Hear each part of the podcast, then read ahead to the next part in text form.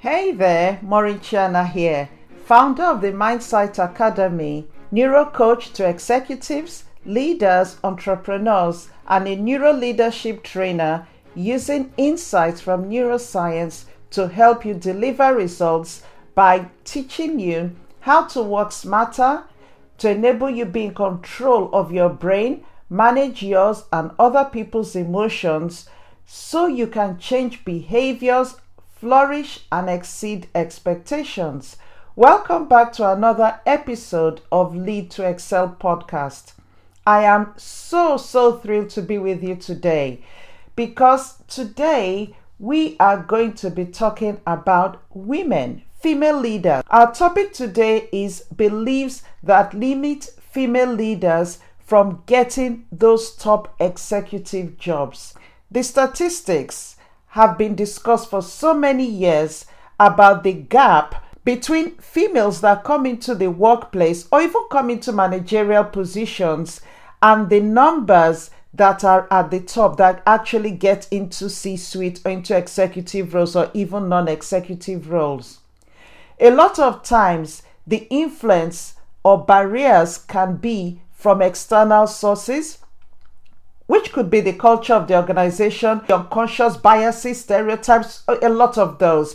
But today, my focus is really on the internal barriers that women face themselves, internal barriers that actually prevent them from getting the roles or even applying for the roles. As organizations start shifting, you as a woman must be ready to grab those positions and that's my focus on this podcast. And really, that's my focus on really helping as many women as I can really get into those executive roles by navigating the obstacles and barriers that you face externally, but also internally. So, without wasting any more time, you know, as usual, get yourself ready, have your drink, have your coffee, have your snack and put your feet up and listen in. I'll start with this question Where are you? Where are you right now in your work, in your career? Are you satisfied with where you currently are? Does your role give you an opportunity to use your talents and create impact? Do you feel valued, not just for your contributions, but also for your potential? Does your work give you a sense of fulfillment and is it actually satisfying your ambitions? Do you feel that you're making a difference in your workplace, in the world? And will your current path enable you achieve this if you're not yet quite there? Do you feel unheard by your colleagues or by your organization at large? It's a known fact that female leaders have a very different experience in the workplace than men do. Understanding how beliefs and values impact on your work performance is very important to enable you to achieve your career goals so that you can rise to the top of your career. What are beliefs actually? You might be asking. A belief is something you hold to be true or false, right or wrong. Beliefs tend to arise from assumptions and judgments that you make about yourself or others and are one of the most significant filters that influences your behavior. Limitations that you face in life arise from these self-imposed beliefs. You literally become what you believe. There's a saying that goes this way you see the world not as it is, but as you are. Mark Twain said, If you think you can, you can. If you think you can't, you're also right. I'm not sure if it's Mark Twain or Henry Ford, but one of them said this quote, and it's so true. The key to understanding your beliefs is to develop self awareness. And I keep going on about self awareness in terms of, you know, one of the skills of emotional intelligence. And it's such an important skill, especially now. Research suggests that when you see yourself clearly, you become more confident and more creative. You make sounder decisions, you build stronger relationships and communicate more effectively. You also become more effective as a leader with more engaged employees and a more profitable organization. Self awareness will enable you understand yourself, understand how you feel, understand why you behave the way you do, why you make the decisions the way you do. Self awareness is your first key to enabling you get to the top of your career. Even though most people believe that they're self aware, self awareness is truly a very rare quality.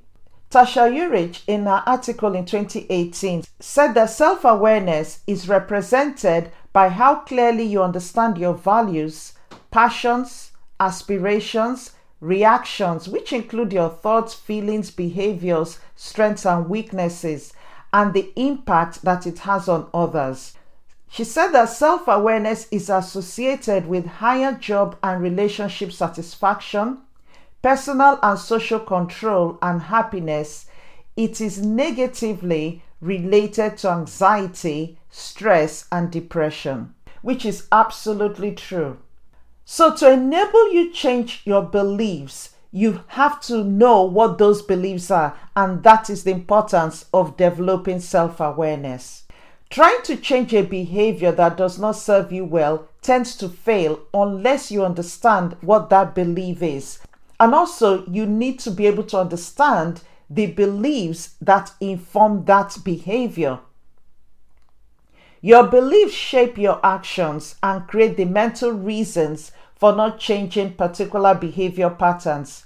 Many beliefs that keep female leaders in particular stuck tend to be ones that may have helped them in the past, but they are now unaware that it's now an obstacle to them moving to the next level in their present or current situation. Let's now look at some of the limiting beliefs that keep many female leaders stuck. Ambition is a bad thing. Many female leaders that are working hard to get to the top have often found themselves criticized for being too ambitious. What does too ambitious actually mean? It seems to mean that any woman who is ambitious is uncaring, over the top, aggressive, and too selfish to be trusted. When men are described as being ambitious, it's usually considered a positive thing, a strength actually, which makes very successful women often reluctant to describe themselves as ambitious. Too many times I hear female leaders say that they're driven but not ambitious. Ambition has come to be viewed by many females and many female leaders as a negative thing as they avoid associating themselves with it but I would consider a desire to climb to the top of your career as evidence of being ambitious. And might I add a very positive thing as well? I've heard ambition being described by some as being solely focused on positional power. There is no reason that aspiring to have satisfying work and make a difference in the world cannot be a form of ambition and there's no reason for ambition to automatically be viewed as arrogance or somebody being self centered or untrustworthy. Ambition can actually be defined as the desire to maximize your talents in the service of work you find worthwhile and rewarding. Choosing to believe otherwise or making negative judgments about ambition can become a way to rationalize resistance and you find that it subconsciously prevents you from taking some necessary actions to get to the top because, in a way, you start talking yourself out of it. Another limiting belief is I have to be seen as a good person, which, in a sense, can be interpreted as saying, I don't want to disappoint people. Many women work so hard to be perceived as being wonderful people or perceived as a wonderful person. While this is great for humanity, overdoing it can work against you, especially if it's associated with a belief that being wonderful means not upsetting or disappointing others. I have people that I've worked with refuse to ask for help when they're struggling. They refuse to delegate tasks and end up stuck with time consuming projects that undermine their effectiveness because of their fear of appearing incompetent or upsetting colleagues or bosses. I've also seen many female leaders stay in an organization where they are not being promoted to the top jobs or even given top projects and they stay quiet and even turn down great job opportunities in other organizations because they feel that leaving the organization will make them look ungrateful after the organization has done for them over the years. And they don't want to disappoint people and ruin their self image of being nice in quotes. This sense of false royalty is so common among women in the workplace and has prevented many from getting to their next level promotion or even getting into the C suite. Another is work life balance. Society's bias against women make many women willing to move heaven and earth to perform 100% with all and absolutely all aspects of their life being successful at a demanding job while trying to maintain a fulfilling personal life can be quite tough in today's demanding work culture. But expecting women to choose between career and personal life, or even women expecting to be perfect in both, is too much to expect of any human being. If you find yourself bound by these expectations, it's most certainly time to free yourself of them because they will continue to undermine you if you don't. These beliefs tend to start early in girls' lives and all have their roots in society's expectation that women should put the needs of others ahead of their own. Many women subsequently carry these beliefs with them into the workplace. The good news is that you can now learn to develop self awareness about these beliefs and expectations that all seem to be designed to hold you back. And now you can start getting rid of them so that you can climb your ladder to the top and thrive there. So basically, many women never quite believe that they can get the top jobs that they belong at the top or that their achievements are deserved. I would say classic case of imposter syndrome. They just talk themselves out of believing that they can do it. I'm here to tell you that you can do it and you deserve that top role. You deserve that top job.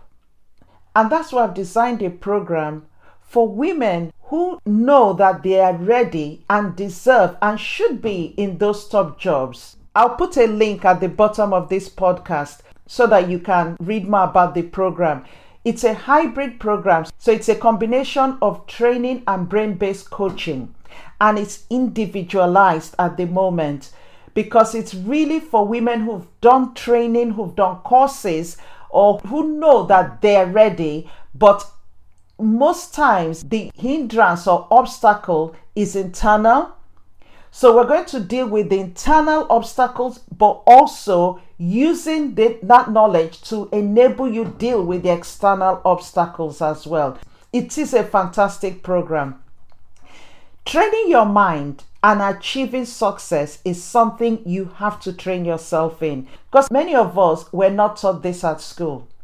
Neuroplasticity, which is the science that teaches us how to rewire our brain by learning new things and channeling our brain to think and act in the actual way that we want, is the key to getting you to break out of those barriers and get to the top where you desire. Your beliefs play a major role in achieving major, minor, daily, and long term goals while setting you on the path of success. In order to accomplish your goals, your beliefs and mindset need to match your ambition. Otherwise, it will hold you back from getting where you want to be. Remember that whatever you sow, you will reap. The question is, what thoughts and beliefs are you currently sowing? If you are interested in the program that I mentioned, click on the link below. The first step is to book a free consultation call with me so that we can determine where you currently are, determine if the program is the right fit for you, and then we'll take it from there. Because the key to getting to the top and excelling there knowing how to work with others effectively, knowing how to be influential, knowing how to navigate change, knowing how to get the best out of people, knowing how to get the best out of yourself, knowing how to be the best even in the midst of crisis, even in the midst of hostility. It all starts with what's going on in your brain.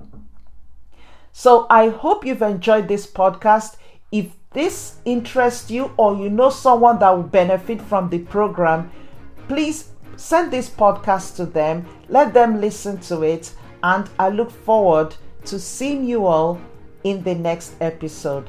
But remember, if you've not subscribed to this podcast, please click that subscribe button wherever you listen to this podcast. Because once you subscribe, you will not miss an episode.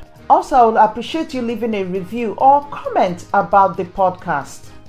Finally, do remember to look after yourself, stay safe, and thank you once again for tuning in. And I look forward to seeing you in the next episode.